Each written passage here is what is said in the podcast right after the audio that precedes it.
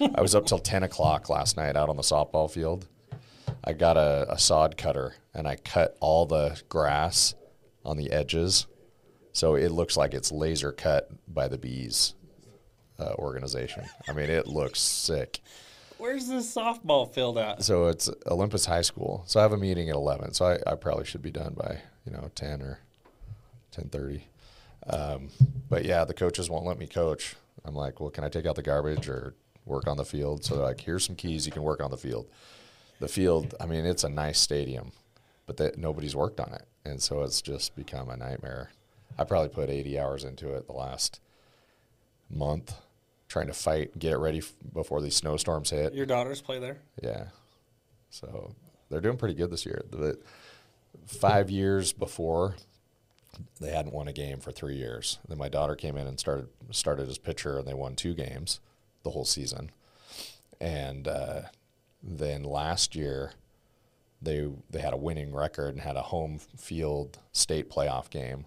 And then this year in region, they're undefeated and ranked in the top ten in the state Nice. and uh, they've got a really good team. I mean, I, I think they were ranked ninth, eighth or ninth at the preseason, and they're averaging 20 runs a game, and they haven't even finished a full game. They always run people like three innings to five innings, what they average a game, and they're supposed to play seven.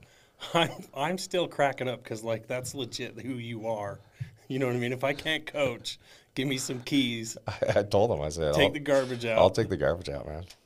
and then you're over there with a sod cutter, cleaning everything up. I keep waiting for the coach to be like, no, you can't do that. But I'm like, dude, the field's wet. When I was in college, we used to throw gas on it and light it up. He's like, well, I'm not telling you what to do, but if anybody asks, I didn't tell you to do that. you throw like, I could on a get wet fired. field? so back in college, I mean, here we're getting into stories. I don't know if you want to start, but No, I think uh, you, we're recording, right? Yeah, we're Yeah, we'll, we'll okay. So I, uh, in college, I was fortunate enough to get a baseball and a soccer scholarship at the same college up in Portland, a little place called George Fox. And uh, anyway, we'd have it rains all the time in Oregon, and so you're lucky to get games in. And so we'd have a wet field, and the coach would give us twenty bucks and say, "Go get five gallons of gas and a bunch of kitty litter." and we'd spread it out on the field, light it up, get the kitty litter, and we'd have teams coming out of Yakima, Washington. It's like a four-hour drive, and they're calling, "Are we playing today?" It says it's raining. Like, oh yeah, our field's perfect. And they'd show up, and it'd be dry for like a half an inning, and then it'd be underwater. so, but What do you do with the kitty litter afterwards? so it absorbs the water. Okay. So you just rake it in, and it disintegrates into it after. You don't have to rake it up or anything. I don't remember for sure. Maybe I don't know. Who came up with this? I don't know. I just I've been watching internet videos about how to do some of that stuff, and uh, they have like like giant puddle pads, like a big depends, and they're they're taking those out there. Uh, I've got a shop vac that's pretty pretty awesome. So I've uh, it sucks up water faster than the water will fill it up. So we did that a couple weeks ago. I dug some some puddles, like little trenches, and then I, the water would drain into it, and I just stick the shop vac in and suck it up. Get it all out of there. Yeah, I think some punk architects designed the field though it doesn't drain right. it all goes to I the got- center, I got to go tear it up and redo it. and you're gonna take that on personally. I told the coach, I'm like, you care if I get a, a a mini X or like a Bobcat and come out and redo this? He's like, oh, I don't know. We better talk later. Oh, okay. So just for everybody out there, the listeners and stuff, uh, Jamie Walker with Walker Home Design. I appreciate you coming on the show. yeah. Um, you're gonna have to you're gonna have to Google that kitty litter on a on a field.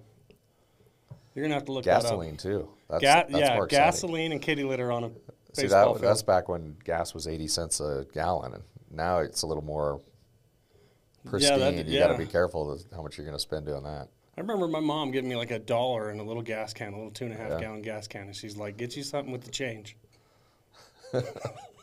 There's no way. I find myself talking like my grandpa more and more these days. Like back in my day, bread was a nickel, As you get older, and I could get an ice cream. it's gonna get worse. Do you remember penny candies? Candies? I've heard of them. Are they I've still the, around? I've heard the legend. I still see uh, my daughter the other day went to Nickelcade. Down that in Murray. still around? Yeah, and then I saw the upgraded version, the Quartercade, which is what video games used to be when I was a kid. And then uh, it's kind of like they're in competition with the dollar store. Now there's like the two dollar store or the five buck store or whatever. So they're upgrading. Pretty soon they're going to be at Walmart level. I think they. I, I'm curious. Like I think they call it nickelcade, but is it is it still like five nickels or something? Yeah, for- I think that's the bait and switch, right? For- oh, I can play a game for a nickel. Well, it's a hundred nickels to takes play this game. Multiple nickels. but the machine takes nickels. Yeah. Um, you've been in business for 23 years. Yep. You've won best of states nine time from this nine times from this year. Yeah, we've only entered nine times. I, I didn't even know about it till a friend of mine told me. He's like, "Hey, you ought to enter best of state." I'm like, "What's that?" He's like, "Oh, they pick all the best companies out of the state." I'm like, "Who picks it?" I'm like, "Well, it depends on how much you donate to to be in their marketing program." I'm like, uh, "I'm not really sure I could do that, but we'll enter and see what happens." And yeah, sure enough, 2014, 2015, I think it was the first year we entered, and it's been pretty awesome. So now I'm kind of paranoid because I'm like, next year's 10. We're going to make it to 10 because that's it's kind of a cool benchmark. Yeah, when you go in the office, you've got like all those accolades up on the wall and everything. Yeah, we, we try to showcase that to people. A lot of people like, they don't care what you charge, they want to be part of a winning team. Yeah. You know, there's people like that. But uh, we also show a lot of the stuff we've done with charities. Make a Wish. We have, I love getting pictures with these Make a Wish kids when we do a project with them. So Nice. we've got 30, I think around 30 of those that we've done. Since since you've been in business. Yeah, yeah. I learned about Make a Wish back in 2003, 2002, 2004, somewhere in there. Oh, you've done like fun rooms for them and stuff like yeah. that, haven't We'll you? do themed rooms in the parade of homes, and then uh, people always ask, "Well, is the kid going to live in that house?" We're like, "No, it's just a showcase. It's kind of a marketing deal we've we've worked out with Make a Wish Yeah. that I kind of stumbled onto through the parade of homes." And uh, so we'll go in and, and partner with Make a Wish. We find a, a child that's already had their wish granted. Um, for people wanting to know what Make a Wish is, it's a it's a charity that grants kids wishes that have life threatening illnesses.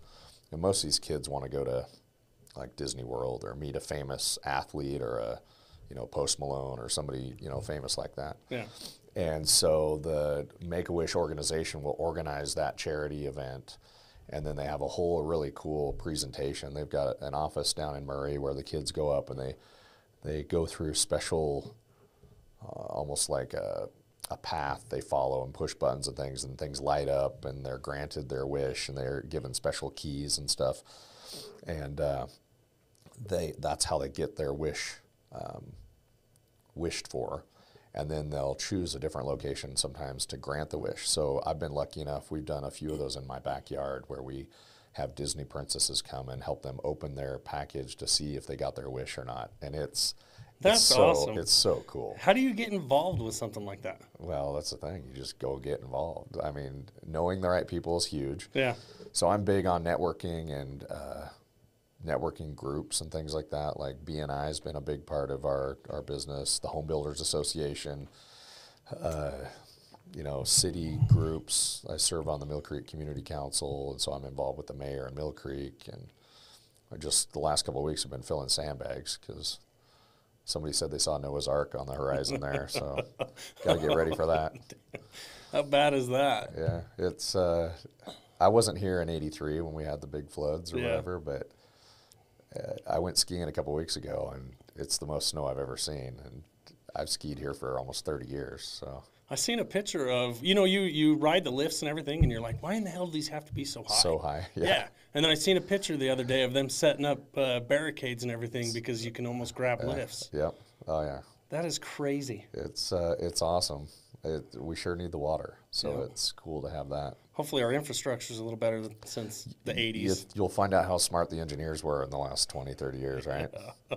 Yep, here pretty quick within the next couple months. So it's the pictures are pretty bad of what's going on right now. Yeah.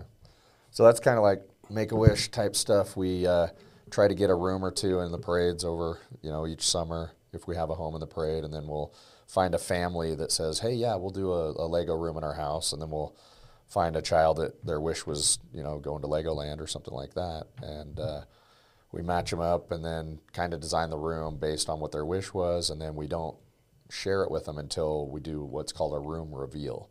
So it's kind of like a surprise moment. So we'll bring the child back. In the meantime, we've had dinner with the family. We get to know them really well, and then we can really kind of hone in on what their wish was and then showcase it in the room. And we always do little hidden things in the room, so it makes it uh, something like if you've been to Disneyland, they have hidden Mickey's, you know, so we call them hidden Mickey's or Easter eggs or things like that. So the kids not only have a cool, you know, Ice Planet Hoth rock climbing wall room, but there's also hidden things in there so they can spend their time looking around and, and doing that. Then we try to put sound in it and try to affect every every sense, you know, Yeah. sight, sound, smell, that kind of stuff. Take it all in. Yep. That's awesome. Our, the culture for DK construction, we're wanting to try to start giving back and doing some fun things. So that's why I asked, like, how do you get involved in that? Well, I can make some introductions. It, Yeah. It's really not that hard. Charity groups are always looking for people to volunteer and help. So, Yeah, definitely do. and then during COVID, we actually couldn't. They they they didn't have kids getting their wishes granted because of travel, and a lot of these kids have immune issues, so they couldn't be out in public. So Make a Wish called us and said, "Hey, do you want to build something?" So we jumped all over that and built a, a little girl a playhouse in her backyard, and she was artistic and loved to draw and paint. So she said, "I want a playhouse with an art studio." So we put an art studio up in the top, and she has two little brothers that she said were really annoying. And so in the bottom, Standard. we built a sandbox so the her brothers had something to play with and not come and bug her. And we had a rock climbing wall and some slides and a zip line that came off her playhouse. So, What's the most memorable you've done oh that you can think of? I don't know. There, if you go on our website, walkerhomedesign.com, you can Yeah. go through our gallery of, uh, we call them Walker Fun Spaces. Because now we've had so many people see our rooms, they're like, well, I'm not doing a parade house, but can you come change up our room? And one of them we did was a whole, we called it, uh, uh, what's the treehouse from Disney? The Swiss, Swiss Robinson treehouse, I think is what we called it. And this older couple, uh, didn't want their son to move away with their grandkids. and so they said, We want to build a really cool room that makes them want to stay here in Utah. And so we, uh, it was a, like a second master suite, 20 foot ceilings, uh, had a little loft area. And so we just went to town and made it feel like you were out in a forest and uh, did a tree house, did a rock climbing wall. We did a secret passage. Is that it right there? That's it. There you go. So if you go behind that wall to the right, when we were looking through the home beforehand, we actually we said, "Hey, you've got like wall space behind here because there were stairs that went down." Yeah. So we reversed that, punched through the wall, built stairs inside the wall, and uh, had little windows that you could poke out. See that? Is that a before? so that's before. That's what it looked like. How do you find this? Well, It's the internet's, website. internet's full of stuff. I need to get on my website. I didn't know we had a before video like that. But yeah, you can see it's a whole suite. Yeah, with like a And loft. uh, so then we put secret doors in, created a staircase that went down inside the wall, and then just gradually made it. In. It's like it's like a mini Disneyland right in somebody's house. We did a, a tree house area with hammock swings. We did these pop outs so you could. It looked like the wall was uh, like gushing water and things like that. And uh, so that's my dad and Braden. Braden does a lot of these. My dad's worked with us off and on for 15, 20 years.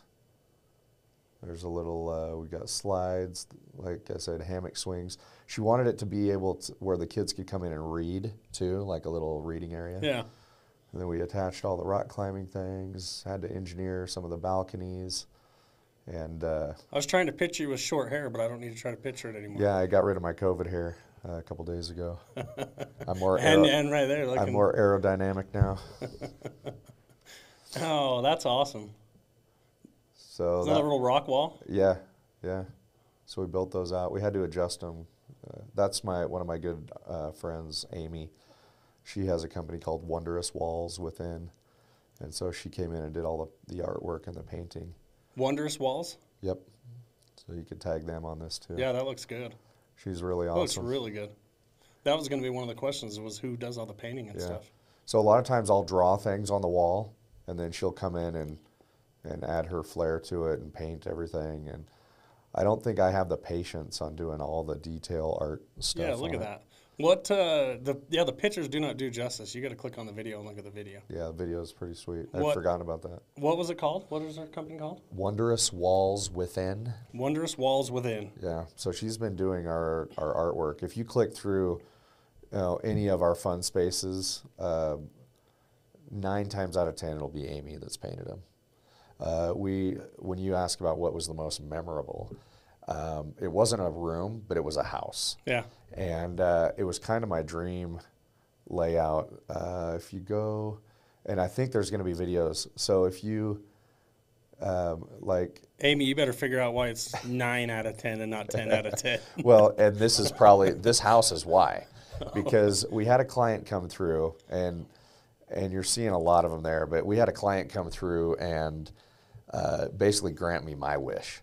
He's like, I want to turn my house. He said, we're going to tear down a house in Pepperwood and rebuild. And the house was pretty ranky. It was like built in the 60s. And I'm like, yeah, you're smart to tear this down.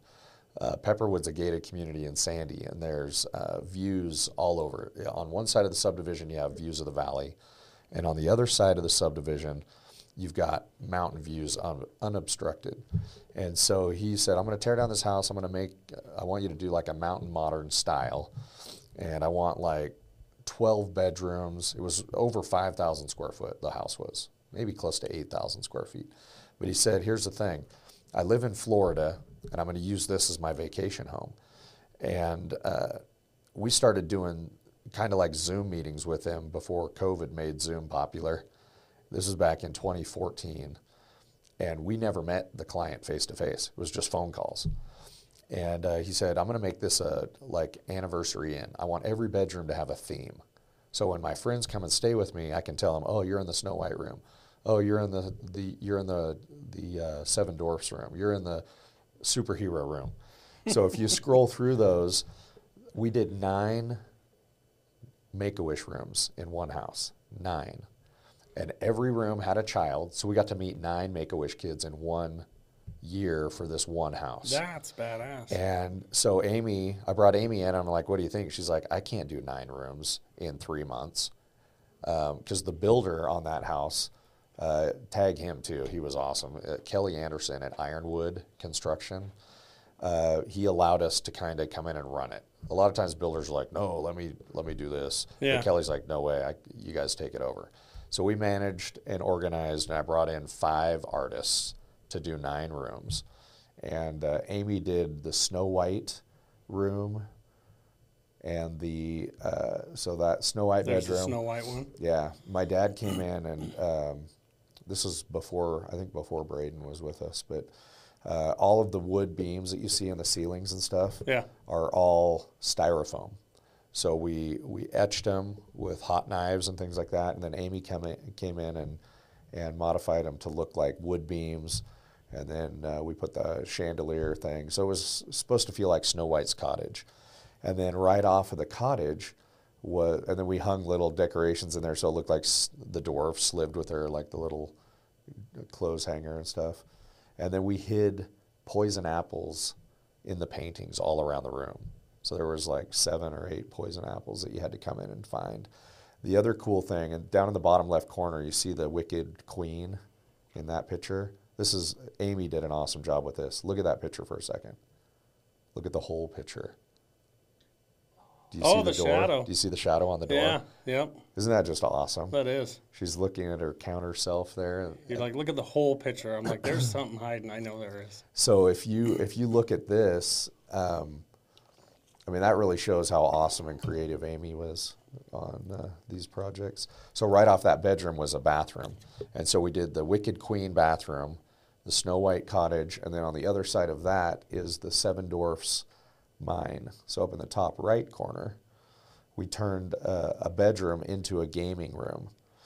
So we went in, and my dad and I built this so it felt like you were in the Seven Dwarfs mine shaft. Yeah.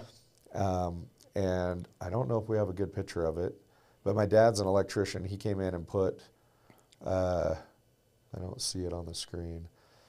Anyway, it might be in the video of this house. I'm sure we have a video of it. Um, we actually did buckets full of gemstones that were backlit, and we also did them in all the walls. So when you walked in that room, the walls lit up with gemstones, like they were just going to, ready to pick them right off the wall. So if you've ever been to Disney World and gone on the Seven Dwarfs Mine Train ride, that ride came out six months before we did this room. And so I was fortunate enough to, to go there, and we're like, "Oh, I'm totally doing this in that room." So that was that was a fun, cool room. So there were three rooms there that Amy did, but uh, all of the superhero, the pod. There's a Anakin Star Wars pod racer room. If you click on that one, uh, go back right there, pod racers. So this was an interesting room. It was like 12 foot by 12 foot, but it was a vaulted 18 foot ceiling. So I wanted to do some sort of a cool climbing wall. And so we partnered with uh, another artist on this one. He actually he saved us because one of the five artists kind of tanked and didn't didn't come through. So we had to let him go about a month before the parade. But uh, Kirk Larson, uh, I think his Instagram is Kirk the Artist or something like that. Really awesome. He came in and built that pod racer bed. I drew up some designs for him, and then uh, I think you could, see, yeah, right there. Uh, it's like a, a pod racer bed. Click And- on the one above it too, to the top left, kind of. A, Yeah, Yeah, right there. click on that one. So you can kind of see Yeah. you see the hoses going into the carpet, and then uh, I wanted to again make this room. So you've got planetary light fixtures. You've got all the, you got uh, Tatooine, uh, Mos Eisley's in the background, the city, and then there's another picture that shows the wall in front of that bed, and I wanted it to lighten up. So yeah, straight the middle right bottom picture With the with LEDs, the glowing, the glowing. yeah. So I've got two hubcaps with LED lights behind them, so they look like they're the pod racer engines. So they act as a nightlight for the kids. And then all of the planets, I forgot about this. All of the planets from Star Wars are are shown, and this was before they came out with the last couple movies. So there was eight or ten different. We took styrofoam, cut them in half, and then painted the the half globes to look like planets. So not only are they round, but they pop out off the wall a little bit. So I had three artists work on that one. The other artists we had were, oh gosh, I'm, I'm going to have to add them. I, I'm trying to remember everybody's name, Yeah. um, and I'm going to forget now that the pressure's on. But anyway, there were a couple other artists that I still use that are awesome. So uh, The passion, the passion is there. summer in St. George and had to make trips up. One of them had their birthday and they were here working on this uh, in the middle of June, I think. So, Um, so away from the fun spaces for a minute. so there's Make a Wish and Fun Spaces. Yeah. Yep, away from the fun spaces for a minute. We're going to come back to them. But uh, all this enthusiasm, all this drive, you're you going and, and helping out at the ball field, mowing lawns or cutting grass or trying to just fix stuff. How do you how do you take this into your everyday business with your home design? Uh, I know you've got processes. There's yeah, it's all about systems. So it, it kind of started when I was a kid. So we'll go back to the beginning. How Let's about that? so when I was a kid, I loved to draw. I'd get together with my cousins. Uh, my cousins lived in Monmouth. I lived in a town called Junction City, Oregon. My cousins were about an hour north of us. And every once in a while, our parents would let us get together and we'd have sleepover weekends. And a lot of times we stayed at my grandma's house. They had a double wide mobile home out off a, a busy road, and we would hang out and just have a blast. We, you know, tunnel through sticker bushes and make forts inside the, the sticker bushes and weave doors on the outside so nobody could tell where the entrance was in this this briar patch of blackberries and stuff. And at night we would sit around a table, play games, eat popcorn, ice cream, watch movies, that sort of stuff. And we would draw. And what one of the games we'd play was create a monster. And so there were four or five of us sitting around this table, and each of us would get 30 seconds to draw a part of a monster and or some something. And after the 30 seconds, you'd have to pass it to the next person. And we'd go around the table, and by the time it went around two or three times, we had this weird creature that came from five different minds, and uh, it was it was a lot of fun. I'm gonna write that down and make my kids do it. And so it it showed people, you know, what kind of creativity we each had, and I'm sure my grandma kept those somewhere, but I don't know, I haven't seen them for a long time. And so that was like my first, second, third, fourth grade. By the time I got into fifth grade, uh, a new game had been developed called Dungeons and Dragons, and so kids were into this, you know, role playing game. If you watch uh, Stranger Things on Netflix, the opening scene is a bunch of these kids sitting around a table playing Dungeons and Dragons, and that's the same age I was. Basically, that's my group of kids. You know, when they play all that that music from the 80s and stuff, that all just hits. I think it's a marketing scheme, like a secret sauce they put to make To older get- older people watch these new shows. Um, but Dungeons and Dragons came in, and I, I never really learned how to play it, but I was really excited about the monster manuals and all these crazy monsters that uh, they had in there, like seven headed dragons and and orcs with one eye and all this kind of weird stuff. And so I never really learned how to play the game, but kids would hire me to draw their dungeon maps because I'd always put secret passages in them. Because I'm like, oh, if they catch you here, you can go out this way. So, so kids love that. So I would sit around during lunch break, and if I wasn't playing sports outside or if it was too rainy, they'd have indoor recess. So I'd start drawing stuff. So a couple of friends of mine love to draw too. So uh, by the time I got in fifth grade, the teachers nominated me for a, a advanced art class. And they only took like the only way you got in that class is if teachers and students nominated you. So there was me and about five or six other kids, and we basically got to go in and build stuff. So like I would do stained glass, I do burnt etched wood carvings, uh, sculptures, clay, all that kind of stuff. It was like way cool. And then I started, by the time I got in sixth and seventh grade, I started thinking, oh man, I'm 14. Uh, my parents are going to kick me out of the house in four years. I got to figure out how to make money doing something. And my dad built every house we lived in growing up. So every two years we'd move around this same farming town. And uh, so I thought, well, I hate doing roofs in the rain and I don't love drywall. So what could I do? And I thought, well, maybe I could draw the plans they used to build this stuff from. So between the fifth and seventh grades, when I started catching a vision for what I wanted to do when I grew up, that or play in the NBA. And the NBA didn't work out. So, so that's how you got into so it. that's how I got started. That's how I started drawing, and it goes back to Dungeons and Dragons and uh, just having fun doing stuff. So, That's crazy. yeah.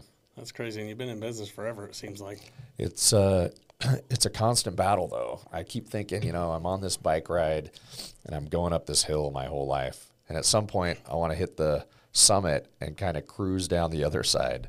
But I think the uh, the route I chose is all uphill. It I think I think that as an entrepreneur, everybody feels the same way. yeah. I think everybody feels the routes uphill, yeah. but we do what we love and we just keep going. Yeah, it's funny because I keep my wife's like, okay, 2023, this will be the year. Let's say no. you know, just try to ease off a little bit. So, my That's, kid, I, t- I think I told my- you that's my word too this year is no. which is funny, is the reason I, I kind of pause and think about that is I go on, I, I started road biking a few years ago. My brother Devin, uh, he started uh, getting involved in triathlons and little mini mini tri kind of stuff, and he finally did an Ironman a few years back in Boulder, and uh, I was kind of his pit crew out there, cheerleader, and it was pretty awesome to see him do that. But I, I do a lot of bike rides with my kids, and they've learned not to trust dad how far we're going. Like I'm like, hey, we're just doing a five mile ride. Hey, we're just doing ten miles. And it's Just always it's always about three or four miles further than that every time. Like uh, for my boy, he was in Boy Scouts a few years back, and one of the merit badges he wanted to get, or one of the requirements he wanted to get for something, was a 50 mile bike ride. So we park at 45th South a lot of times and ride the Parkway Trail because there's no cars on it. It's a lot safer. And uh, I said, well, let's ride down to Utah Lake and back. I think that's about about 50 miles or so. And it's an awesome ride. It's uh, such a nice day. And my daughter came with me too. And she was, I think my boy was probably 15 or 16, and my daughter was 12 or 13. So we all hop on our bikes and we'd, we'd ridden, you know, 10, 12, 20 miles before. And we get down there and there's a lot of crying and a a lot of pain. but we made it down and back and we got done. And we used our, our Strava app, and it told us we did 66 miles on the 50 mile ride. So my wife's gotten used to it too. If if I tell her, yeah, I'm going down to work on the softball field for an hour, she she times as that plus three, and four hours later, I'll be back on my one hour work at the field. Oh, I can't even get my kids to go around the block. We went around the block one time, and my daughter was like way behind. She was mad. We had cars coming up and being like, "You know, you got a kid way back there, right? She'll be fine. She'll catch up." Well, the uh, Three quarters of the way through, she started passing everybody and was smiling. yeah, You know? it's. Did you bribe her with an ice cream cone? No, I think she just realized like I'm in this. Let's go. I uh, a few years back, my a friend of mine said, "Hey, you ought to ride in the Salt Lake City Marathon bike cruise, which happens to be going on this Saturday." So I've almost been doing that for about ten years. I think. What is that? So they have the Salt Lake City Marathon where people come in and run a Yeah. marathon. But they've added different events to incorporate more people and get more interest. So they have a 5K run, a 10K run. I think there's a 5K rollerblade, and then they have a, a marathon bike cruise. So they don't race; they just have you ride the same route as the marathon. So we start at six in the morning and usually get done, you know, a couple hours later, depending on how fast you're going. And uh, last year's been the most well one of the most memorable because we had sun rain sleet hail and snow all in, in that two hour period. Like i've got videos of it. It's hilarious. I mean I, I went home and sat in my hot tub i think for three hours just to get my core temperature back up. I mean i was I w- I couldn't feel my hands or my feet by the time i got to the end. Um, but I started. I had my son. I'm like, hey, do you want to? The first year, I said, hey, let's do this this bike cruise, and he was nine years old, I think, eight or nine, and the bike he had is one of those you get from Walmart. That's like a little BMX. The wheels are like 12 inches around or so, and we're going up and down these hills, and you know, five miles into it, he's just snot nose, crying his eyes out, and I'm like we're, we're five miles into this 27 mile race. We, we might as well finish. you know, we only have 22 miles to go. and so I, I, uh, on some of the hills, he, he would either have to get up and, or get off his bike and push his bike up the hills, or I would put my hand behind him and kind of pedal and kind of give him a little bit of a boost. And, um, they told us when we entered, they said every rider has to be done by this time because the runners, so you start the bike cruise at six and the runners start at seven. So you get an hour head start and you're on a bike. So you think So you'd you finish pretty easy. Yeah. So they said you got to be done by uh, eight o'clock or eight thirty or something like that. Uh, otherwise, we can't let you finish. And I'm like, well, nobody's not going to let me not finish, you know. so um, anyway, I've got David with me. We're cruising along, and and pretty soon we we see a motorcycle and you know a runner pass us, and it's like it's like nine o'clock, and we're three miles away, and by the time we got done, I've I videoed it, but we were passed by probably 200 runners, and uh, But you finished? but we finished, and they didn't kick us out, and I realized it was more of a a pirate law they had to try to Keep you up. keep keep people going instead. But uh, David rode in it. He's been in it every year with us, except for COVID. They had you do a virtual ride, and then uh, the last two years he's been on a mission. So he gets back in a few months, and he'll go on it with us again. But A virtual ride? so yeah, they, you know, COVID. You know, you can't be around people during COVID. Yeah. So they said, go ride 27 miles and tell us, put it on your Strava, and then we'll send you a T-shirt and a medal. Oh, So the- 2020 and 2021, I think, is when they did that. And then last year, 2022 was the first time back. I was thinking like a huge Zoom call. Everybody's on That in their be cool. garage just Yeah. going after it, Yeah, that, that's an idea. talking to everybody. We kind of So, digressed though. Tell me yeah. about Walker Home Design. Oh, that's right. So I do that on the side. uh, so I started this company. So I, I, uh, I guess I'll fast forward from the fifth to seventh grade up to high school. So I get into high school and I'm like, I want to be an architect. So I start taking architecture classes, and I think at our school they wouldn't let you get into that until your junior and senior year. I think because they wanted to make sure you knew what you wanted. So I started taking architecture classes and drafting, and it was all by hand back then. and AutoCAD and DataCAD just came out my senior year in high school, and so I, I did that, and uh, my first year of college, I, I got scholarships to play baseball and soccer, so I went and did that. And our soccer team actually won a national championship, which was a cool group of guys to be with. Um, then I served a two year mission uh, for the Church of Jesus Christ of Latter day Saints and came back and I said, you know what, I better grow up and get back into the architecture thing. Maybe the sports thing's not cut out for me full time. So I still play a lot of rec sports, but I went uh, my second year of college after my mission. I went up to Ricks College, which is now BYU Idaho, Rex, and Rexburg. Rexburg. Yep. Uh, that's the last time I remember all the snow we got. Like this year, it was Yeah. like we were building twenty foot Buddhas in snow and with a cave in the belly, kind of stuff. And uh, so anyway, I got some different jobs there. Uh, anything from I was a nurse's aide just to get through college. I have no qualification, let me just say, to be a nurse. But I watched a movie and signed a sheet, and they said, "Hey, you're qualified to go wipe old ladies' butts."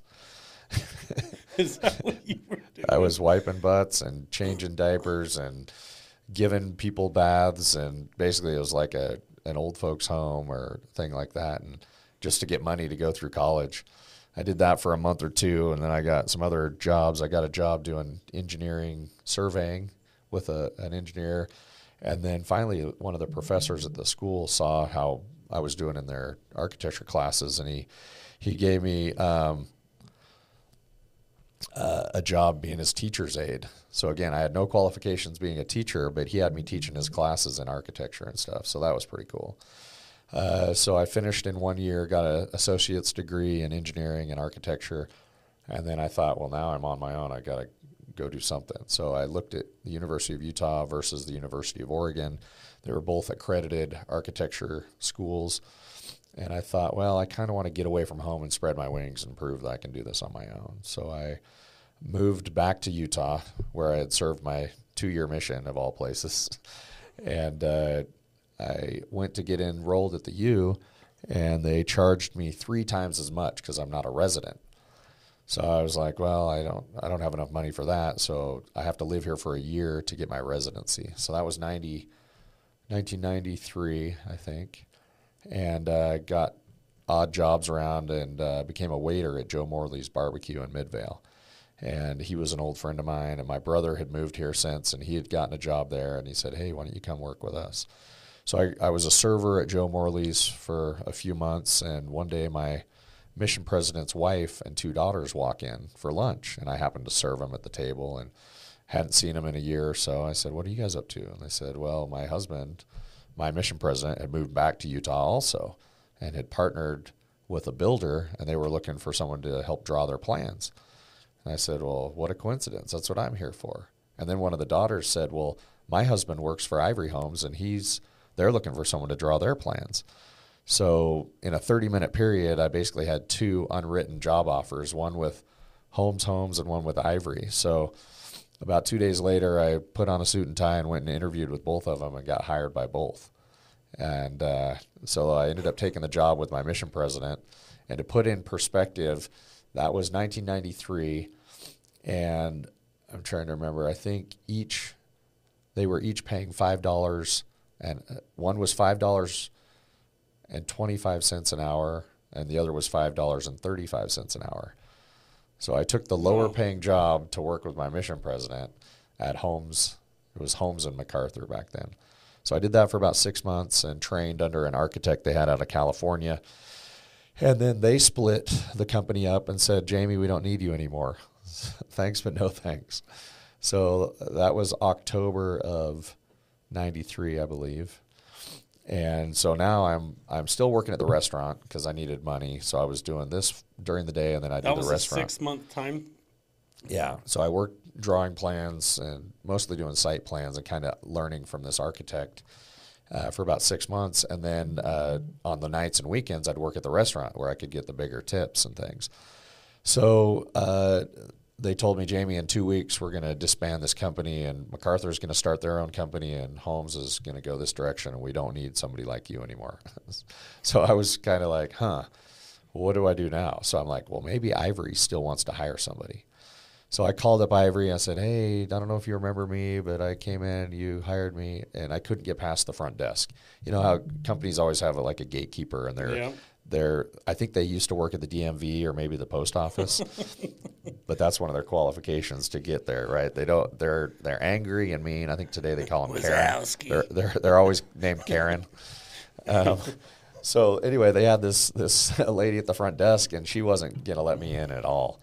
And I kept calling, kept calling. I'm like, I'm just gonna, I'm gonna go rogue on this one. So I put on a suit and tie, and uh, I just walked in the front door at Ivory Homes.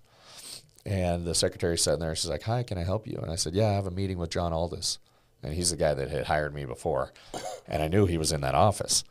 and she's like, "Well, I don't have you on the schedule." I'm like, "Oh yeah, he wants to meet with me again." Uh, just total 100% confident. I, w- I was swinging for the fence, and uh, and she's like, "Huh, let me go check." And I, I'm starting to sweat, right? Because I'm like, "Oh no." Just then, I kid you not, John Aldis comes walking down the hallway and he looks over and he sees me. And not only that, he's like, Jamie, I've been wanting to talk to you. Oh, good. And I kind of looked at the secretary. She looked at me, and I'm like, I kind of give her the see. So John John takes me back, and he's like, Hey, yeah, we've been we've been really wanting to get you back in here. And I said, Well, I I've got a little bit more experience now. What do you think? And he he paid me ten bucks an hour, so double what it was six months earlier. And uh, I went through and interviewed with Ellis Ivory, the owner of the company, and Gary Wright, who did uh, all of his land acquisition and thing like that. And uh, then I met with my my straight uh, like direct boss named Kurt Harmon, uh, and they hired me to work up in the Davis and Weber County in 1993. I think it was October, and I stayed there for about seven years. And uh, after my first year, I went and got uh, a credit, or I went and qualified to be a resident, and so I got into the U. And I had a great experience at Ivory. Uh, they were awesome to work with, and uh, I mean, I can't say it. I mean, people sometimes don't like Ivory for certain things, but as a company back then, I think Ellis was awesome as a boss, and and uh, I did that for about seven years, and then during that time, realized I didn't want to be an architect because I had to go to nine more years of school, and I'm not too big on school and tests, and so I I said, well, eventually I want to start my own company. What do I need to know? And it was the business side of it. And it's interesting to see a lot of business owners that are great at what they do. Like you could be a builder, you could be a framer, you could be a plumber, but not every one of those guys are set up to start a business. You forget about marketing, you forget about sales, you forget about finance, you forget about schedules and systems and processes. And uh, I, I was smart enough, just smart enough to understand that I didn't know all that. And so I went up to the U and said, okay, I want to get in and out of here quick, and I need to know how to run a business. and remember, this is before the internet, before any of that stuff. That's so way more than others go through. It's They kind of dive in and yeah, and I I'm a perfectionist, so I, I'm part engineer, I'm part architect, I'm part artist, I'm part social worker, I'm part marriage counselor, I'm part salesman. Um, what else did I forget? I'm sure there's something else in there, but all of that, I think you have to have little pieces of that to run a successful business. Not any business, but a successful one.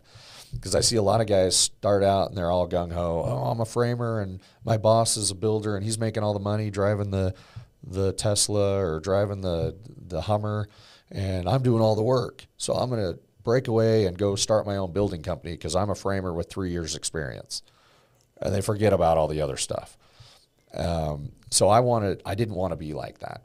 So I ended up working full time at Ivory for seven years, and then going to night classes. And I, as I did the research, um, the business department up at the U had had a marketing program that was the shortest one to get in and out of there, and it covered all the stuff I needed: finance, marketing, sales, um, all that kind of stuff. So I went to night classes and early morning classes for four years to cover that extra two years that I needed to get a bachelor's. So I got a bachelor's degree from the U. Um, I think there's some kind of joke about a BS degree, but it's 100% true. is this wall being with Ivory?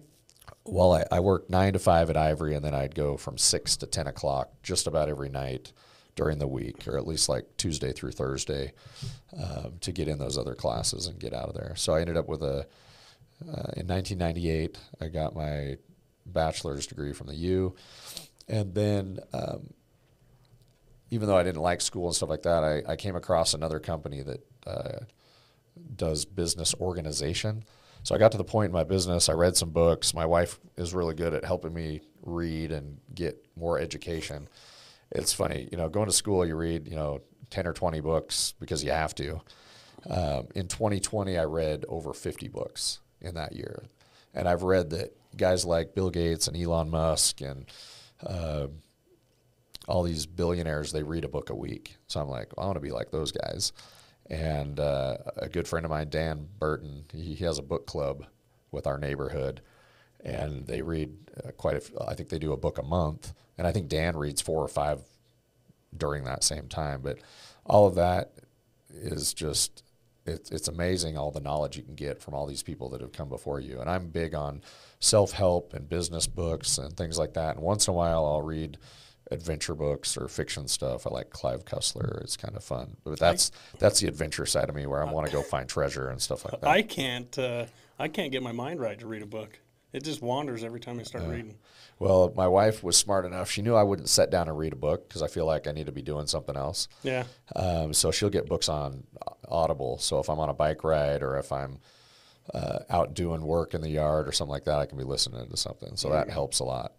Uh, one of my favorite books that really launched us was The E Myth by Michael Gerber, and it's all about systems and processes. And uh, it's funny when I was in BNI, which is Business Network International, which I think is a great organization for networking, and they have really awesome classes on how to be smart about your business. And I was in that group for somewhere between five and seven years. And every week, they meet every week. And you're given the opportunity to stand up and give a 30 to 60 second commercial for your business. You know, some people are kind of lazy, so they'll do the same thing every week. So after a few weeks, everybody kind of zones out when that person gets up. Well, I thought, you know what? I want to break my company down into 52 segments. So every week, people have to listen to me. What's Jamie going to say about what his company does? And people that are simple think, oh, well, you draw houses. But as you've already heard me tell stories and stuff like that, there's yep. tons of stuff. So I'd have 30 second they call it your 30 second commercial or elevator pitch or whatever yep. you know if you got 30 seconds to talk to somebody about something what are you going to say that's going to make them check out your website or your follow this you week on social i'm looking media? for people that you yeah. know made like yeah. but they do the same thing all the time yep so i talk one week i talk about adding a third car garage or adding a storage unit uh, next week i talk about a second home down in st george and what it does it starts getting people thinking about oh well my my mom and dad were thinking about buying a home in st george so now they they think about me or, hey, you know, you live in that Brady Bunch house. Do you want to gut it and freshen it up and make it look like it was built today? Uh, I try to cater those commercials around different holidays and seasons. So I'd be like, uh, uh, October. Your you know, mindset, dude. October. Like, what do you think? It, it, yeah. This is why I don't sleep at night. so October is one of my favorite holidays. So I would during October, I'd be like, "Do you live in the psycho house? You know, let's give it a facelift." Or, or uh, you have a crazy mother-in-law and you need her to have your own apartment in your basement or something like that. So, it's it's awesome to have those educational things and books and, yeah. and stuff like that to help. Um, I remember learning about Michael Gerber. He did an interview with the owner of BNI and it, it reminded me, I'd read the E Myth back in 2004 once, and I thought, oh, this is really cool. But when it was reintroduced to me in 2013 uh, or 14, like 10 years later, maybe, I thought, huh, I'm going to go read that again. And I had matured mentally so much more in that 10 years. I thought, you know what? I need, it's good to hear something and, and get a warm fuzzy about it but very few people actually implement the stuff that that's there. Yeah. So I went through and I listened to E Myth, I think ten more times in thirty days, and I stopped it and took notes and stopped it and took notes, and then if you follow like the secret or the law of attraction, about a month later I got a phone call from a friend of mine that introduced me to another school called Entrepreneur Simplified. I think E Simplified. It was a uh, she said, "Hey, you got to come check out this this three day education camp."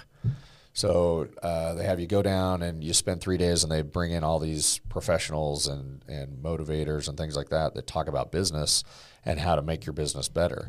And one thing led to another, and I signed up for their program. And over the span of two more years, I got a, a master's degree in business organization. And it really, I still feel like I fail at a lot of it. Um, but we're head and shoulders above other companies. I, I'll go into a company, I'm like, you guys have been around for how long and you don't do this and this? And it's, it's, it blows me away. Where do you get all this energy? I don't know. I, I gotta go. T- I gotta go take a nap after this. like you've definitely showcased who you are and like everything that you put into what you do and overachieving and stuff like that. And so I'm trying to steer you into talking about Yeah. like Walker Home Design. Oh, your yeah, we process with the home design and everything All because right. we got a good story. So- uh, uh, a haunted house story Oh, yeah, towards well- the end we got to get to. so, uh, what time is it? How long? It's 10. what time did we start? Like That's been an hour. Already? Yeah. Oh my god. All right. I'm like I'm like tell me about you got to give me an outline. processes. This is why I have a process. Yes. Because if not, I just tell. I've I seen still your schedule tell on your stories all phone. day. Yeah. So, so, I guess the entrepreneur simplified and and the E Myth kind of led me to thinking. You know what? When I grow up, I want to be like Disney and Nike and Walmart and Ford. Those are the the big ones that I look. Um, and you may not like their product, but their process, you know what you're getting. McDonald's, for Yeah. example, you know, Yes. I know if I if I go through the drive-through in Rexburg, Idaho, I'm gonna get a crappy cheeseburger at the end.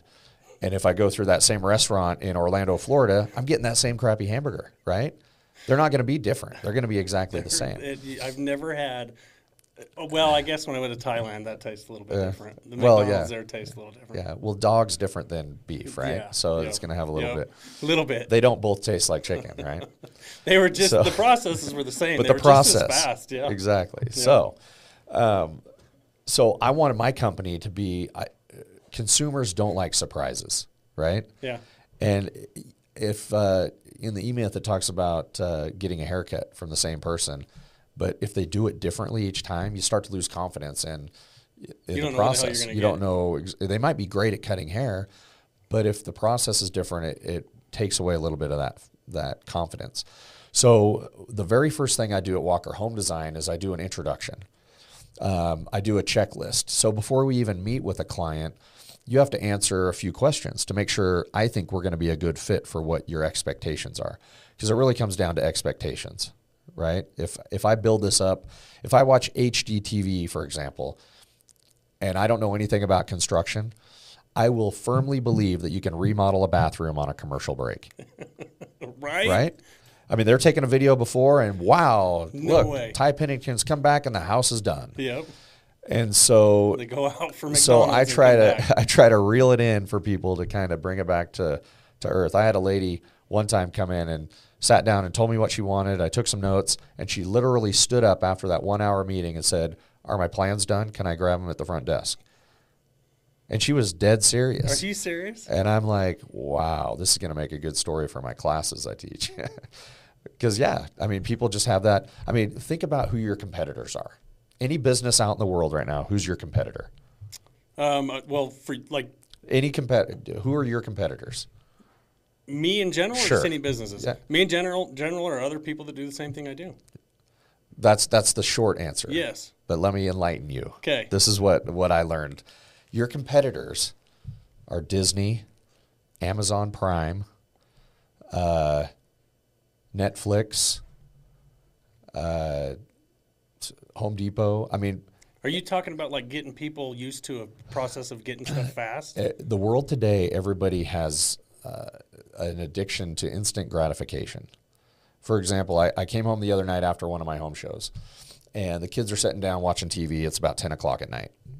And I'm like, I got to go sit in the hot tub. It's been a long one. So I go in, I come back in 30 minutes later, and there's a box of Crumbl cookies sitting on our counter. And I know the kids didn't leave. They got on their, uh, what's it called, where you get food? Uh, Brought it to the door, the yeah, DoorDash. the DoorDash. Yeah. They get on DoorDash and deliver Crumbl cookies at 10:30 at night. And then it's funny, like a week later, Crumbl Cookies Sounds like, like, one of our stories. Cr- Crumbl Cookies uh, in legal issues with uh, child labor law stuff. I'm like, oh, they got the Oompa Loompas working 24 seven over there at Crumbl. Um, but that's the those are our competitors. Uh, Amazon Prime is huge. HGTV, uh, Disney, everybody expects it right now. Right now. So I don't care what business you're in. If you don't figure out a way to compete with that on some level, you're going to be left in the dust. I'm always thinking, I'm like, how could I create an app that lets people click on shapes?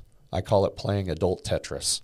Like, if I create 50 different sizes of different rooms, I need an app that will pull those simple shapes, squares, rectangles, things like that, into the app and then have people say, okay, that's generally what my house looks like. Click a button, and then it links to 15 of our homes on our website.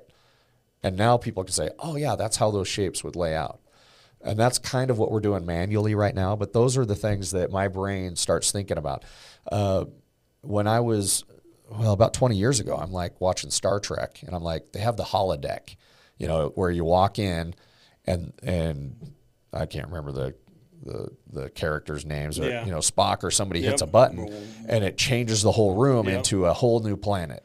And I'm like, we need a holodeck for house plans because a builder's spending eight hundred thousand building a model home, and he gets one model, and there's probably you know sixty percent of the people that are going to like that model, but the forty percent aren't, and they're going to go over to Edge Homes instead of Ivory or whatever.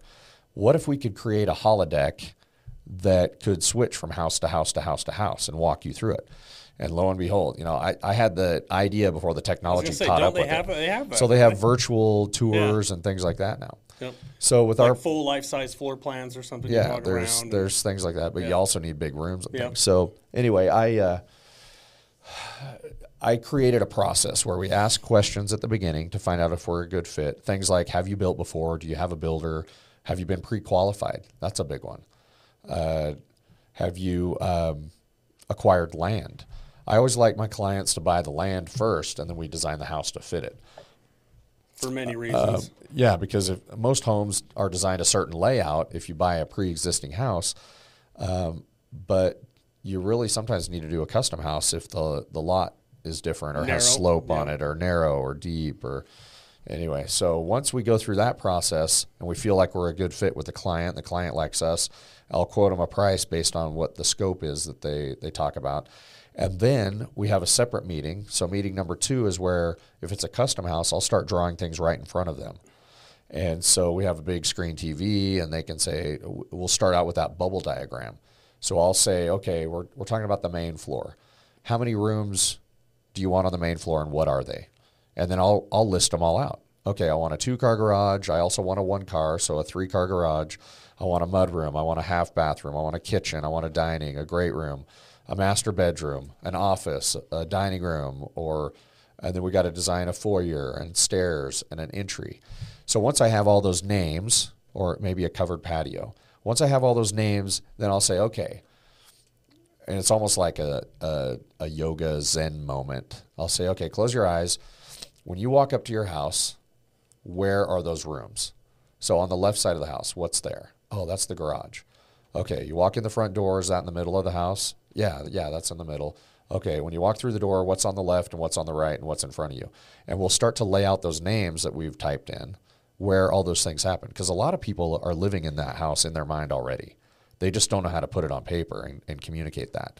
So once we get that roughed out, uh, and part of the process to get to this point is using visual tools.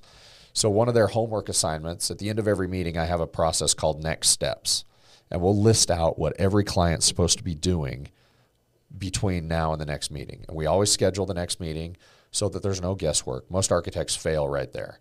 It's like crisis management. Like they don't schedule the meetings out, and the clients three There's weeks no deadlines. There's three- no. yeah, there's no rhyme or reason to it all. And the client will call us up, or the client will call the architect and say, "Where's my plans?" And all of a sudden, the architect's like, "Oh crap, I forgot about them." So they'll stop working on that the other project, and they'll jump on theirs, and they'll hurry and get it to them to try to keep them quiet for a while. And they go back and forth, back and forth. But anyway, with us, we have structured meetings, structured process like that, and we ask them to go on Pinterest or Houzz as part of the homework and pick out five to ten pictures of each part of the house. that that we want to focus on. So it could be the landscaping, the front uh, exterior style, the great room, the kitchen, the master bedroom, the master bath, the pantry, stairways, office, backyard barbecue. All of those main. There's usually ten or fifteen main areas of the house. And then I tell them, don't do more than five or 10 pictures because then it gets convoluted. Um, but for each of those pictures, write down one or two sentences about, about what you like about that picture. So one time I had a client send me a, a picture of a house and they said, We love this house. And I wrote back to them, I said, Oh, yeah, those windows are great. And they're like, Oh, no, we're talking about the stone. They hadn't even noticed the windows or the roof pitch or anything else. So by communicating what it is about those pictures, it helps us understand what they're looking at. So once we have that information, then we start to chisel away at the stone, let's say, that's going to be their house and get it just right. Uh, we have meetings every two weeks. It allows our drafting team to work on their house for five days. Then it goes into our quality control area for two or three days, and then we send it to them about two days before we meet so they can make notes on it and then see if we missed anything or if they want to add things. We do that four to six times and their plans are done, engineered, and stamped. We even have a process where we can rush their project and get it done. We did 8,000 square foot homes in under three weeks. And I hire one of my draftsmen to work nights and weekends. And then we pay our engineer a, a bonus. Like we did that just now. I've got a client that called me up and their house is almost done. And they're like, we want to add a pool and a pavilion out by it. So we're going to rush that through and have it done by next Monday. And he just told me about it yesterday. Uh, because I found one of my draftsmen that wants to earn some extra money, and my engineer is going to have one of his guys earn some extra money and come in on the weekend.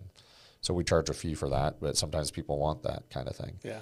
Um, so that's kind of our process. We do the same thing with the exterior, the same thing with the final meeting. And probably one of the most unique things is not only our process is unique, I forget to talk about that a lot. Uh, people are always stuck on price.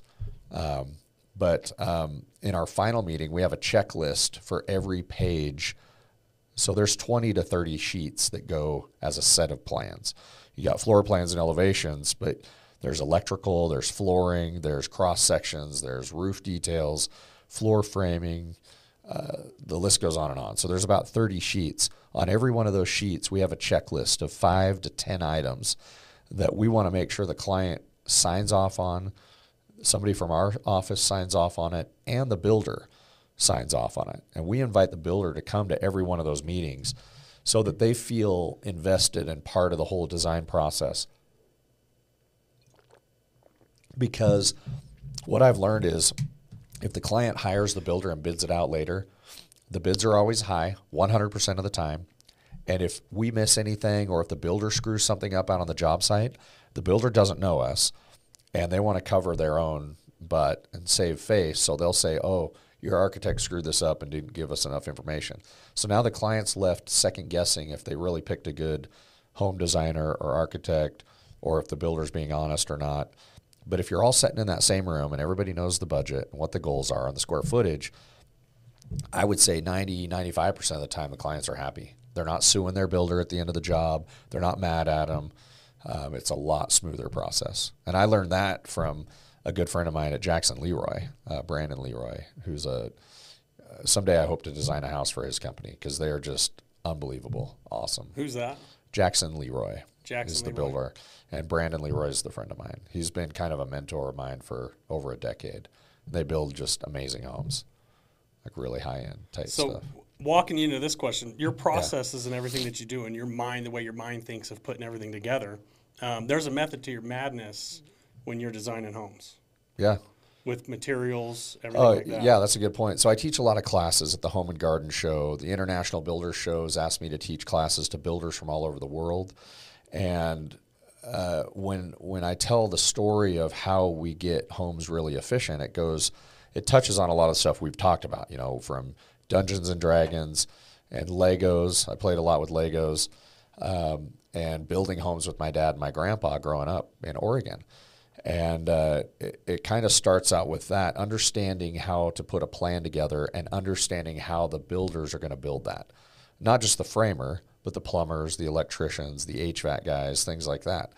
So, what my dream was when I started my company was I looked at Lego and uh, Lego wins awards for their plans. If you've ever built anything with Lego, you know how easy it is to to follow their directions. And I've never once had to cut a Lego in half to get it to fit because the directions were off. Although my daughter bought some from China last year and nothing worked. I mean, it's shocking how they could screw up. I mean, they already copied Lego and they still forgot parts and put things in the wrong spot and didn't have directions. So I thought, well, when I grow up, I'm going to have my plans be as easy to follow as Lego and have less waste than typical architects and home designers. So I went and started thinking back to to when I built homes with my dad and my grandpa. Plywood comes in four by eight sheets. Drywall comes in four by eight or four by ten. Uh, carpet, I used to lay carpet on the weekends. It comes in 12 foot rolls. And the list goes on and on with materials that we use for housing is already in predetermined sizes. So I said, well, if I start drawing my houses on two foot increments, if I have two feet left over from that sheet of plywood, there's a good chance I can use it somewhere else on the house. But if, if it's 13 inches or 8 inches, it's probably going to end up in the dumpster. So our homes are so efficient. We've had builders come back and tell me that they bid out for $30,000 less than our competing competing architects and home designers. And when I asked them how that is, they pointed out, well, you're using materials better and you're thinking ahead. So one of the, the practices I learned long ago was to go out to job sites and talk to the guys that are building stuff. So I take my office out uh, about once a month to job sites to talk to plumbers, electricians, HVAC, electrical, framers, finish carpenters, concrete guys, and we we ask them the question: How can we make our plans easier for you? And so, over 20 years of doing that, our plans have just been refined and refined and refined so that we've had clients build 10,000 square foot homes and only empty the dumpster one time. We did a home right next door to a competing uh, home designer, same square footage homes. They were both 6,000 square feet, built by the same builder at the same time. And the builder came back and told us our plan made it through the city a month quicker because it was easier for the city to understand the builder built it two months faster. So just those three months that we saved uh, our client, we put ten thousand dollars back in their pocket because they they had already started their uh, loan process and it saved them that much money on their interest. And then the real kicker was when I asked the builder, well, how much did our house cost versus theirs? Remember, they're both 6,000 square foot custom homes built by the same builder at the same time, using the same subs, the same finishes, everything was the same. Our house cost 100,000 less to build, and that was 10 years ago. And now we're seeing similar numbers but exponentially bigger. We did a custom home in Pepperwood. It was about 9,000 square feet, 8,500. It cost 2.75 million to build it in 2019. They lived in it two years and sold it for 5.5 million. And they said other architects would have quoted them 4 million to build it. But we got their costs down and they doubled their money living in the Walker Home Design House for two years. The two homes I've built for myself in the last 20 years, both appraised for double what it cost to build, and now they're worth well over that. So, understanding construction, being efficient with the materials, figuring out how to make it easier for each subcontractor. I mean, I have a whole list of tips. Uh, if you follow me on uh, Master Builder 88 on Instagram or Walker Home Design on Facebook and Instagram, I do Tip Tuesdays a lot of times and talk about how we map out where plumbing goes in the floor joist system so that the plumber's not drilling through a joist. Uh, we offset our doors three, uh, four to six inches so when the finished carpenter comes in to put casing in, he doesn't have to cut it down. Uh, builders have told me we do about 20 to 30 things on our plans that other guys haven't figured out yet. That's awesome. And so most people, when they get on the internet and they're looking for house plans, they just look at a floor plan and an elevation. Yep. And uh, maybe next time we can talk about how we even give people options for the exterior, but they don't think about the guts of the house. Those Lego directions on how it gets built just goes over people's heads and they don't figure it out. And they're like, well, I can empty, empty my dumpster eight times and I'm, I'm happy with that. Well, every time that dumpster gets emptied, that's the client or the builder's money getting dumped in the field.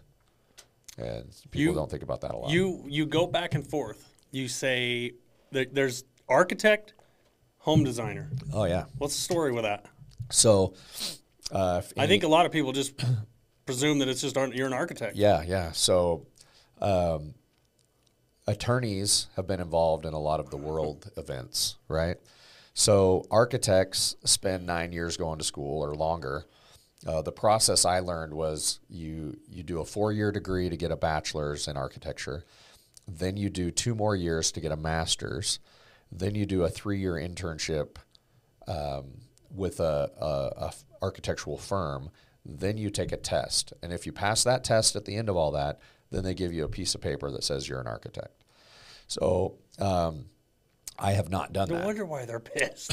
They're always angry. says- They have a class called Architecture 101 where it's like always be angry and uptight. and uh, I, That's what they teach them right off the bat. absolutely. Um, and they try to weed people out. It's like it's like a special club. They don't want people to be in there. And if you can deal with the BS for so many years, then they'll let you in the club. And then you're just angry and bitter. and you qualify for a job at the DMV after that. Um, so I, I mean, I'm probably a little angry and bitter anyway, but that's just a just a little spice to go with it. Uh, but I've I've done meetings with clients that are like, well, when's the architect getting here? And I'm like, well, I'm it. They're like, but you smile. um, but I've I've had architects hire me to do their own houses, and uh, one of the things that turned me away from being uh, an architect. Uh, not only the nine years of school, because I'm like, well, gosh, I could be a doctor, I could be an architect. What? uh, is that most architects don't learn how to draw houses. So going back to the fifth through seventh grade, I uh, I said to myself, you know, what what's the most secure and safe job I could have with the skills that I already have? And I thought, well, everybody needs a house to live in, right? I mean, we're beyond living in caves and tents and stuff like that. Everybody's got to have a house. So that's I'm set for life. And then 2008 hit. And I'm like, what the heck? I thought I had this figured out. um, but up at the architecture school, after I'd worked at Ivory Homes for a, a year or two, I called them up and I said, hey, when I get into the architecture program, I want to test out a residential. I know residential forwards and backwards. I'd only been doing it a year, but I thought I knew everything. And they laughed at me and they're like, well, that's only like 3% of what we teach. I'm like, well, what are architects doing?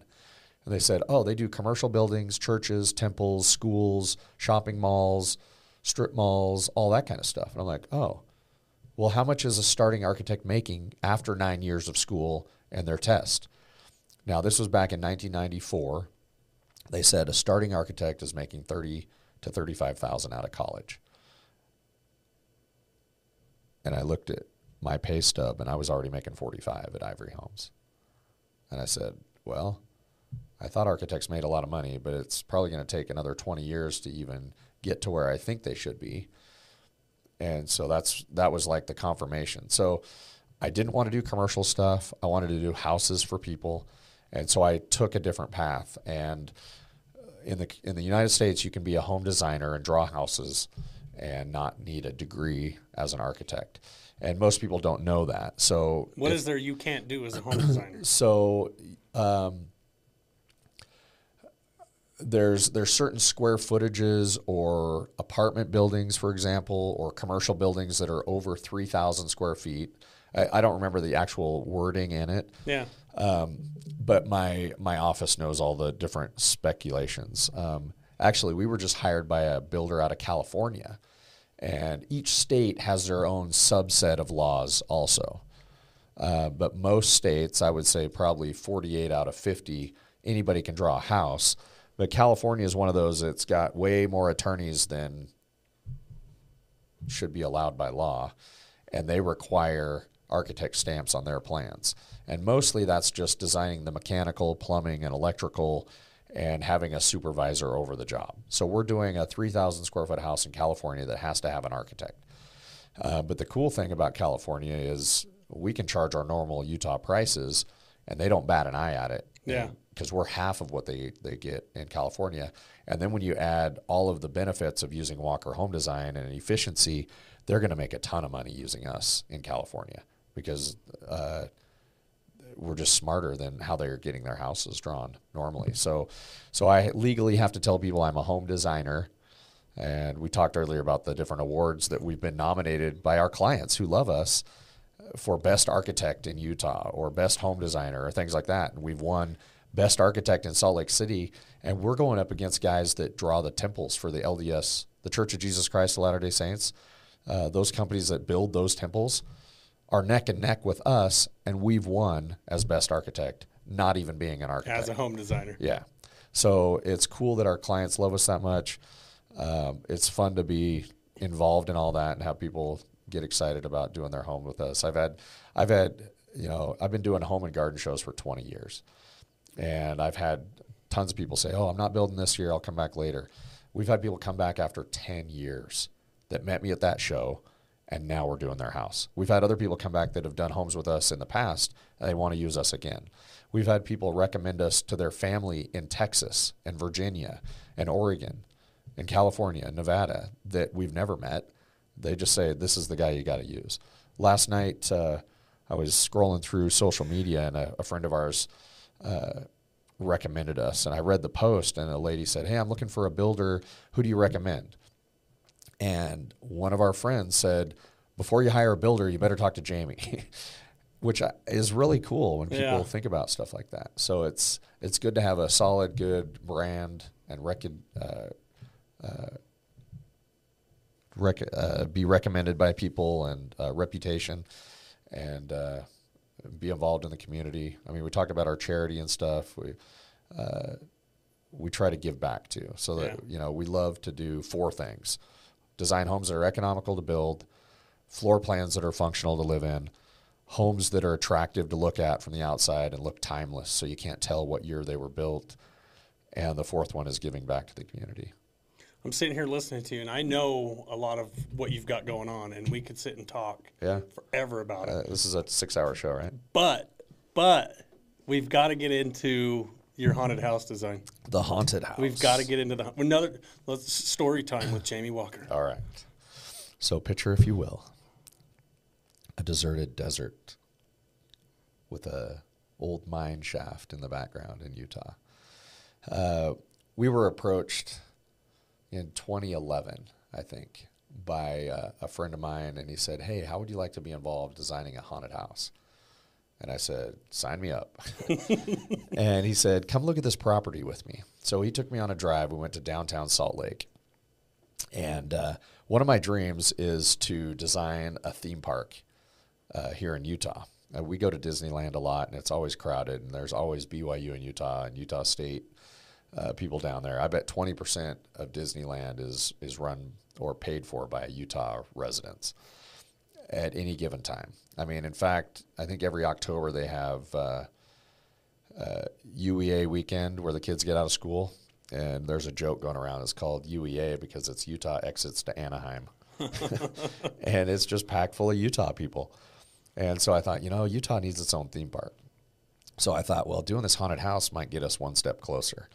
So my friend took me on this tour uh, of this abandoned old mining kind of mine tailings plant or a concrete plant or something like that. It's in downtown Salt Lake. It's approximately 600 south and like 300 west or 600 west or something like that. And we're walking through, it's three to five acres, I think. And it's just creepy. It's abandoned. I mean, there's bird pigeon uh, poop everywhere. Uh, it's creepy, just abandoned like it is. So he asked me for for some ideas, some feedback, told me what he was paying for it, and I said, "Yeah, let's totally do it." So we designed a maze and made it kind of like a Disney theme park. If you go to Disneyland now, they have uh, Galaxy's Edge, where you you leave Frontierland and you go under a bridge and you're transformed into a planet somewhere in the Star Wars universe. And that's how I wanted to make this this haunted house. And we didn't quite get to to do everything we wanted in it and had kind of a falling away with the the owners but they took a lot of my ideas and designed it and it's it's pretty cool uh, they did zip lines they've got spiral slides in the dark that go three stories uh, they've got some cool catwalk bridges they've got tunnels that go underground I forgot you've done several haunted houses. yeah. So they that was the one that started it. Yeah. And they didn't follow our my input was to create a theme around one element. And what they've done, where I think they failed the most, was they they tried to follow other haunted houses. So you go in one room and you got scary clowns. You go in another room and you got Freddy Krueger. You go in another room and you got Dracula. And it's like you every time you go into a different theme, you it's like having watching it's like watching a horror movie and then they have a commercial break. And so instead of you being transformed into that world, you're kind of you come up for air and you're like, oh yeah, that's just a movie, or oh yeah, we're just in a haunted house. Do you want to name that haunted house? So um, yeah, I'll, I'll definitely name it because it's one of the top ten in the country, and we designed it. Yeah. But they could be the number one in the country if they would have let me follow through with it. It's the Fear Factory. So check it out. It's awesome. Uh, I've been through it a few times. Like I said, we've kind of. I'm still waiting to get paid. That's the big thing.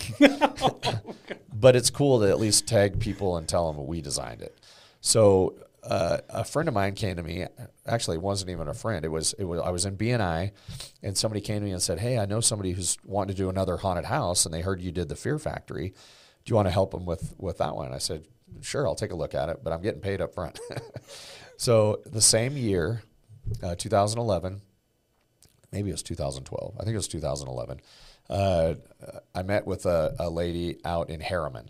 Herriman, Utah is just south of Salt Lake, uh, about 10, 15, 20 miles. And uh, she met me at this little strip mall. And I said, uh, well, this is, you know, interesting, but it's not scary. What, what's the deal? And she said, well, there used to be a, a, a Gold's Gym in this the, I think it was three or four thousand square feet. It might have been eight thousand square feet, somewhere in that range, but it's in a strip mall. And I said, "Well, what are you going to call this?" And she said, "I want to call it Diablo's Dome." And I said, "Why is that?" She's like, "Well, here, let me show you." So we walked outside the strip mall, and we looked up, and on top of the the strip mall, there's a, a copper dome uh, up on the top. And I said, oh, "Okay, well, that, that kind of fits all of that." I said, "Well, do you have some kind of a story or some kind of a theme you want to tell for this?" And she said, Well, uh, no. Do you have any ideas? And I said, Well, uh, what if we do this? And I said, Have you heard about the fires in Herriman? She's like, No, I'm from Las Vegas. What, what are you talking about? I said, Well, uh, a few years ago, there's been some wildfires out here in Herriman. There's a lot of military activity down here. There's a military base, and they have shooting ranges. And what the news reported in 2000, I think it was 9, 10, and 11, uh, the military was doing target shooting out on their range, and some stray bullets caught some of the, the local brush on fire, and it took off. There were high winds and things like that. And I said, um, maybe there's something to do with Diablo with that, and maybe we, maybe the military was after something, and they're covering up, covering it up. And she said, "Well, come inside and take a look at this." So we walked in, and we noticed the floors had all settled inside, and we think that's why Gold's Gym left the strip mall area. So we went down to the city and we said, "Hey, what can we do to open this up for a haunted house?" And and this was late in the season. I think this was July or August, and they wanted to be open by October. And I, I said, that's going to be pushing it. We're going to have to get contractors in here and all this. And we went to the city, and the city said, yeah, you got to fix all those floors and level those out before we're going to let you put a haunted house in there. And I said, okay, well, we got to tear it up first. So we went in with some small equipment and tore up all the floor systems. It was all concrete slab. So we tore up the concrete, and as we were digging down to get um, gravel poured back in, the a section of the floor caved in. And so we had some engineers go down there and they actually opened up to these caverns underneath this strip mall.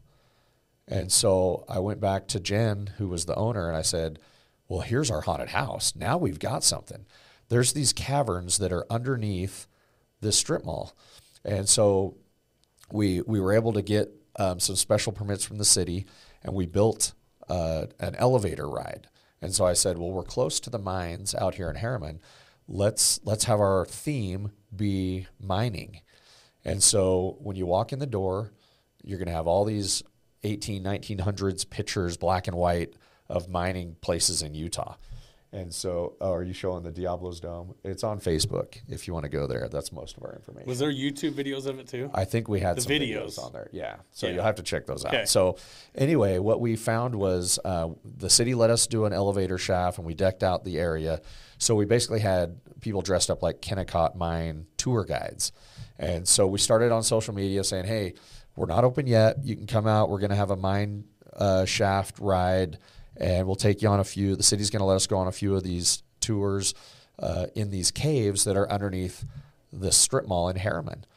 And so I started doing some research on Herriman and the fires and things like that. And it turns out that uh, there's one of the longest unsolved mysteries in Utah history about a guy named Rafael Lopez. And so I was starting to do a little bit of linking these together. I'm like, well, this is interesting because Rafael Lopez was a miner back in the early 1900s, and he killed a guy in a bar fight. I think it was over some lady.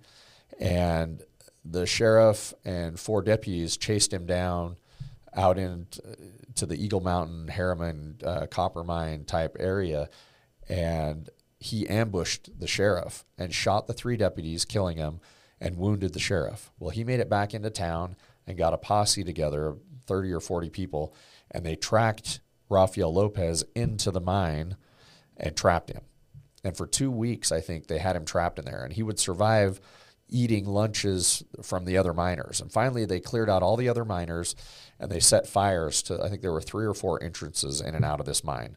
They set fire to the mines and pumped poison into it and uh, fanned it in there for three days. And then they went in to get his body three days later and they couldn't find him. He had, he had disappeared. So after finding these caves in Herriman, we we thought, well, maybe Raphael made it out through one of these little side caves, uh, these caverns, and so. Uh, as we were developing our story to tell people of why they would want to come check out this these caves under this mall, uh, one day a car showed up at our our parking lot that we didn't know who owned. It turns out it was four teenagers from one of the high schools decided to break in and go check it out on their own, and they were never found. And so we had to shut everything down before we even opened. And so you can see some of the news reports on our social media about um, don't come right now. We're going to open later. We have to find out who these kids are and track it down. Uh, but finally, we were able to open. We got clearance from everybody and started taking people's on these on these tours in these caves. And uh, pretty soon the elevator would break down and you had to get out on your own. And so we created this whole haunted experience of people investigating these caves underneath this strip mall in Herriman. So it made it go from kind of a kid friendly little Chuck E. Cheese experience to a real cool elevator ride in a haunted cave area. So, but you had to like you had a lot of news stuff going on. Yeah, and uh, was that a lot of marketing and hype big, that you put together? Big Budah, everything. Yeah, I mean, yeah. It turns like, out it was all. Yeah, I mean, we made up. In the, the end, it turns out that that was yeah. what you were putting together to yeah. get people to. So to it, it, it was great. It was way better than what we did at the Fear Factory. the The problem was the investors didn't put money into radio marketing and the spotlight that they had to send people over here broke down after the second day. So for some reason, it wasn't meant to be. But when I tell people that story, I, I did radio interviews. We had Big Budah. We had movie directors out of California come to it. Everybody loved it. It was so cool. Um, so one day I hope to re- hope to reopen that. We found a few properties and stuff like that, but I need a few investors that'll let me take that and run with it, kind of like the guy did with the Make a Wish house. For the 2.0 version. Absolutely. There's uh, a lot of cool things that we could do on the history of Utah mining and tie into Raphael. You had a like super creative. Did you find any on there? I couldn't get on. Must be on the uh, like the Facebook and stuff. But you had some really you had some really good videos that you put together of like. There's was one your neighbor? Yeah, there's a less is more kind of a mentality. I mean, if you, I, I was really inspired by the Blair the Blair Witch Project one of the least expensive movies ever made that grossed some of the most super minimal movie or most money ever, and it was all based on uh, stories, you know. And when you when you tie in an urban legend story with a local demographic or something like that, you let people kind of create their own ghosts or monsters in their own mind. When you don't show them the monster, the monster could be anything. Yeah. And I think that's more scary than seeing the monster. And you hear a noise or you do something like this. So one of our neighbors, uh, Annie Karchner, her husband is the president at Woodside Homes. So they were our neighbors. And I said, Annie, can we use you in this? So we went to my neighbor's barn and shot her with a, a, a construction helmet on and did just some dark, pitch black background with a flashlight right on her face, and then we have a few background noises, and in the end, her body gets drug away. I'm gonna we'll uh, we'll find these it's and pretty I'll, awesome. we'll find these and I'll put it on the end of the podcast. And we had great people like Linda Darnell's a movie or a, a news reporter. I think she actually works at KSL now, but she used to work with us too.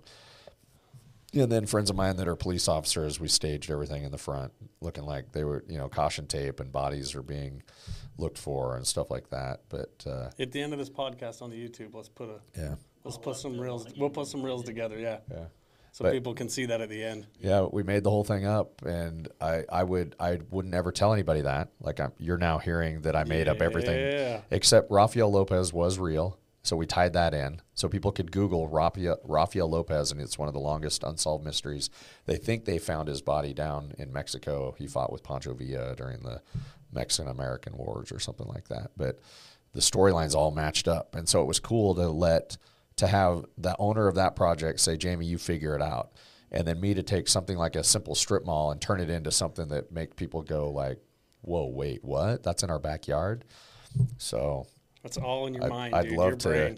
I'd love crazy. to take that and run with you know different ideas if if uh, somebody's interested. Let's do a 2.0. Yeah, for sure. So, okay, I'm not going to take up any more of your time. I know you got a busy schedule. yeah, thank so- that. It went fast. we only had an hour and a half. There's so much we didn't um, cover. Yeah. So go to walkerhomedesign.com, buy some house plans, or Yeah, or create a or, haunted house. or if you want to do a theme park.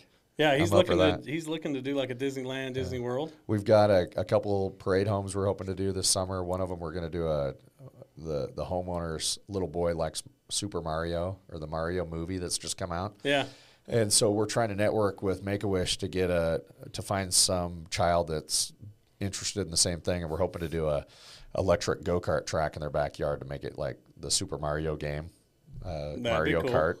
So we're doing a Mario Kart go kart, and then we have another client. We're hoping to get theirs in the parade where we're going to do like a treehouse uh, bridge configuration that's kind of out of the new Avatar movie, where they have the the clan that lives by the ocean that has those treehouse I want to go see that. Yeah, it's pretty fun. So what? Uh, how do they get a hold of you? What's the best way? So uh, you can go to walkerhomedesign.com on our website. Uh, we're on social media, walkerhomedesign.com. We'll have to talk about our other company, Quick House Plans, Yep. and our walker walls. Hopefully, it'll be up and rolling next time we talk. Uh, I've also uh, done a, a heavy bat thing. I told you about that. Yep. We've got some good things happening with that. Uh, but Walker Home Design is the main company. You can go to walkerhomedesign.com to contact us there. You can call our office, 801 930 9499. Um, Check us out on social media. And uh, And th- this If, is the uh, brain you get when you come to you, because you're very, very hands-on. Like you were talking about those I'm trying- meetings. Each one yeah. of those meetings. I'm trying to be less involved just so we can expand a lot more. Um, and slowly we're getting, you know, hiring good people that can take Yeah. over parts of that. Um, and so our process, yeah, I'm directly involved at the front end for sure. And then it tapers off as we go through. Uh, we do multifamily stuff, custom homes. We have a, a whole bunch of stock plans that people can choose. Uh, we do a lot of remodels too. Uh, one of the first things to start with too is on our website. You can download a free PDF, and there's five of them now. Uh, one is called "Questions to Ask My Builder." So if you're not sure where to start or what questions to ask, that gives you, uh, I think it's 24 or 27 questions to ask my builder. Uh, same thing, 27 questions to ask your architect. So there are different questions for each of those people. There's uh, questions to ask before I buy land, which I just developed uh, earlier. Uh, questions to ask before I remodel, and questions to ask before I build. Is there anything you haven't thought of? I'm sure there is. The more you know, the more you realize you don't know. Go see So- him now. But yeah, if you're thinking about doing any kind of build project, Yeah. uh, definitely start Starts with with us. James.